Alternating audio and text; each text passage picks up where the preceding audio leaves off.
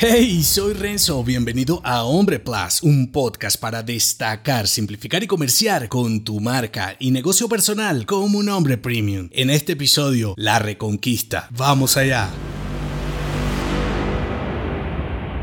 El hombre que se conquista a sí mismo tiene poderes que ningún otro puede superar, porque desconocerte no solo te vuelve tu peor enemigo, sino que te hace seguir a otros sin opción siquiera de revirar. Por eso dicen que si te conquistas a ti mismo, eres el guerrero más poderoso, pues lo más difícil de descubrir y dominar es tu propia mentalidad. Y es que vives buscando enemigos afuera, perdiendo tu tiempo en evaluar, leer y estudiar los problemas de otros, cuando en realidad los tuyos superan cualquier intervalo de tolerancia, incluso de tus propios juicios. Es por eso que quizá los evades, tal vez por la complejidad de tus desafíos que te pierdes en la vida de los otros, ¿verdad? Recuerda este episodio de inútil a mediocre y de común e influyente. Sé tu propio referente. Te lo dejo enlazado. La cuestión va de que igual ignores la decisión de invertir tiempo de calidad en tu autoconocimiento, en algún momento pasará de elección a obligación las alternativas disponibles serán menores y menos atractivas. Así que en lugar de salir a buscar enemigos que siquiera saben que existe, perder tu atención en ocio inútil sobrevalorado para tu esfuerzo, será mejor afrontar la realidad y complejidad de ser un hombre contemporáneo. Hoy las habilidades necesarias para ser sostenible, rentable, libre y autosuficiente son diferentes que hace una década. Y el que se conoce, diferencia e irrumpe la tiene más fácil que el